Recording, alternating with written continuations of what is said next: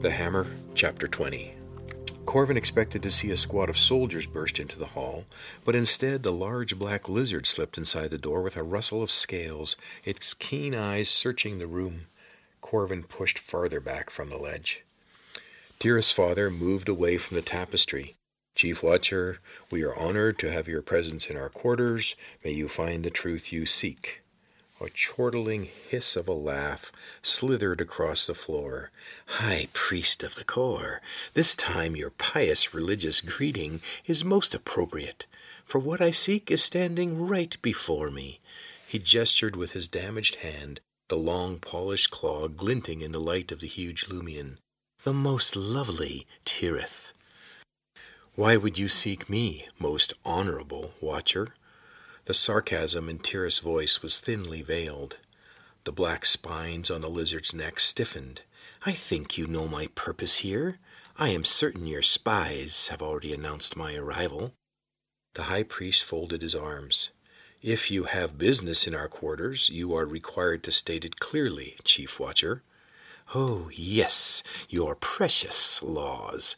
We must keep all the laws and obey the priests. Then the light will come again to the core, and truth and justice will reign from the palace, just as it shows in your beautiful tapestry. The black lizard approached a large wall hanging. It's a wonderful thing, this religion of yours. False hope is so useful in keeping you humans in line. As the chief watcher examined the tapestry, the high priest stepped up behind him. Hope is all the people have these days. In your greed, you have taken everything else away. The lizard whirled, its thick tail slapping the wall. Do not abuse your position by insulting me, High Priest. It is only by my permission that your religion still exists. Most of the people find my ceremonies much more satisfying, perhaps even more hopeful. Yes, Tyreth said coldly. First you take away their food, then you have them worship gods who will give it back, as long as they sacrifice the best and brightest of their youth, the only ones who might stand up to you. The black face contorted, the sharp spines around its neck pushing out like an angry porcupine. It studied Tyreth through narrowed eyes. You are the brightest I have seen for a long time, Tirith. I understand why Morgon was so determined to acquire you for himself. He smiled. But I do not have the same use for you as he, so I believe the next wasting ceremony will be your last. The old man shook his finger at the chief watcher. I demand a trial by the elders. She is the high priest's daughter. The black lizard leapt forward and shoved the elderly man to his knees. Do not demand anything from me, priest. He yanked the old man's head back and dragged the lone claw across the wrinkled neck. I hold your life in my hands. I will do as I wish. The long claw gestured to the door. Does it not seem strange to you that I am here without my men? They know I am here to arrest your daughter. If I tell them you attacked me and I had to kill you, that is what they will believe. You can't fool everyone. The high priest tried to pull away. The truth will eventually be made known. You can't kill the truth. The lizard pulled the old man's head closer and looked into his eyes. I rule the core, and it's time you embraced that truth. It gestured toward the tapestry. Even your precious Corvan, could not. A long, low hiss filled the chamber, as if a nest of snakes had been disturbed from hibernation. He dragged the high priest toward the wall. Where did you find this tapestry? Tirith's father raised his head. It has always been here. It is considered a valuable work of art. The legends say that only a Corvan can tell what it means. Legends! The lizard spat the word in the old man's face. When I am finished, that is all your kind will be. Legends! He pressed the point of his claw into the taut skin of the old man's neck. A droplet of blood appeared and trickled down into the folds of the priest's robe. Your foolish plans to overthrow me have failed. The chief watcher pulled the old man's head back farther. The high priest's gaze fell on Corvin's face. His eyes grew wide. The lizard pushed his long claw deeper. The chair that broke over the lizard's back came from nowhere, toppling his scaly body into a heap by the wall. Tyreth stood over her father, her shoulders heaving, two legs of a shattered chair clutched in her fists. The dark reptile uncoiled like a charmed snake rising from a basket and slipped toward the young woman. Brushing the chair legs aside, he lifted her struggling body over his head, strode to the huge table, and slammed her down on top of it. He pushed his nose against her cheek. If you were not so useful in destroying this foolish religion, I would kill you now. Fearless ones like you are most dangerous, especially beautiful ones whom the people will follow. The black head pulled away and studied her face for a long moment. The long claw flicked out and ripped a jagged gash across her right cheek. Tyreth cried in pain and clasped her hand over the wound. Blood squeezed past her fingers and flowed onto the table. The thin, forked tongue of the chief watcher whipped out and licked the claw clean. He looked down at Tyreth, writhing in pain, and clicked his teeth. Such a waste! He turned to the high priest. Your daughter has saved your life. I did not use enough poison to kill you, old man. Perhaps you will live long enough to see her sacrificed to the Cor's new gods at the next wasting. He looked back to Tyreth, his neck muscles twisting. Yes, this will be a special event. I will have all the priests join us for your trial. I do hope you live to see this, High Priest. It will be a fitting end for your family and your hopeless faith. The lizard jumped from the table and clicked its claws on a silver disk that hung around its neck. In an instant, the hall was filled with soldiers. Take these two to the cells, the chief watcher commanded. When I questioned them on the whereabouts of Terran, they attacked me. He pointed to the pieces of chair scattered across the floor. The punishment for such treason is death. The soldiers stood still, looking at the high priest and the scene before them. I said, take them. The men scurried to help Tyreth and her father to their feet, ushering them toward the door as if something terrible might happen to them at any moment. Tyreth shook off their hands and walked with her head held high. The blood ran down her forearm and dripped from her elbow, marking her path as she exited the hall.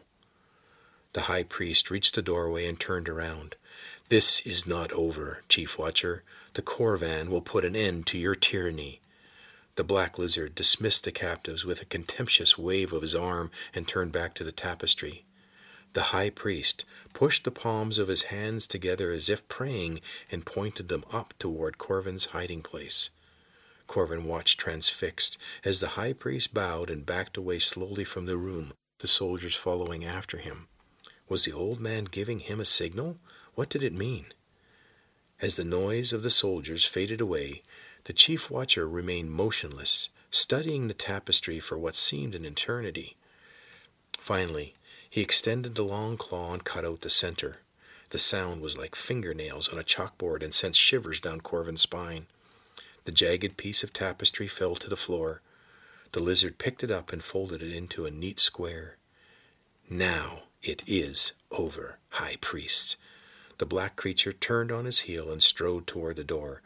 Suddenly he whirled about and looked past the glow of Illumian directly at Corvin.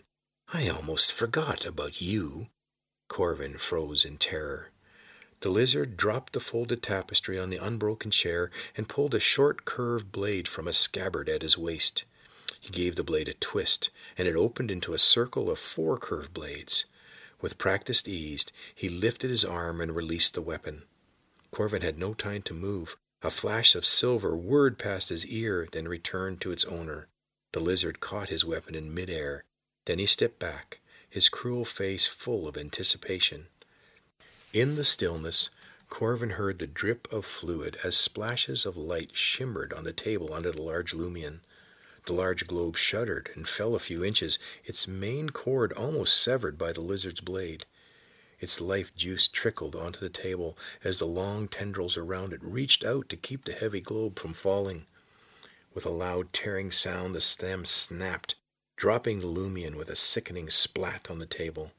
The huge globe exploded into pieces that rained down over the stone floor. The lizard leapt up into the quivering mass that remained, flicked his weapon back to a single blade, and cut out the center of the smashed globe. As the light ebbed from the shattered Lumion, he pulled out a pulsing red core. He clutched it to his chest and poked about greedily in the pulpy flesh, sloshing his way around the table. Stepping down, he slipped his knife away and kicked aside a chunk of the Lumian's thick skin. Just like everything else in this foolish religion, the mother plant was also a lie, only one heart. He held the glistening red pod up in his claw and stared at it. A look of fear crossed his face, his eyes then narrowed in anger. I won't become an animal again. He spat the words out. You fed its power to me. You needed me to understand, and now I know more than you could ever comprehend. Now you will pay for what you have done.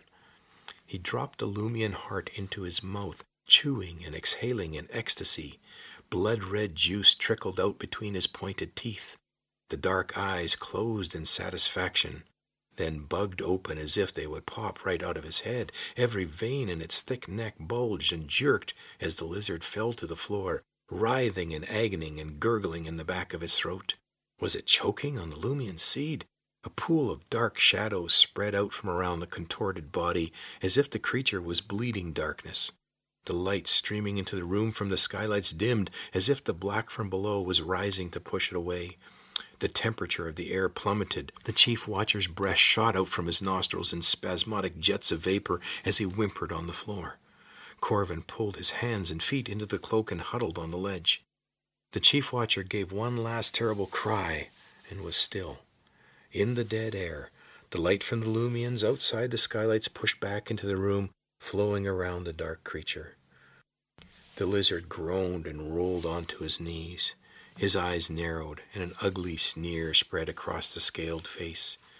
Such amazing power in this one, so much pain, but it was worth it. Now I see clearly what I must do. The chief watcher stood to his feet and put his good claw under a thick collar around his neck. If I play this right, I can be free from you as well. As soon as the words left his lips, he hunched low and looked fearfully out into the hallway. Satisfied that no one was listening, he raised his head and sauntered out the door, banging it shut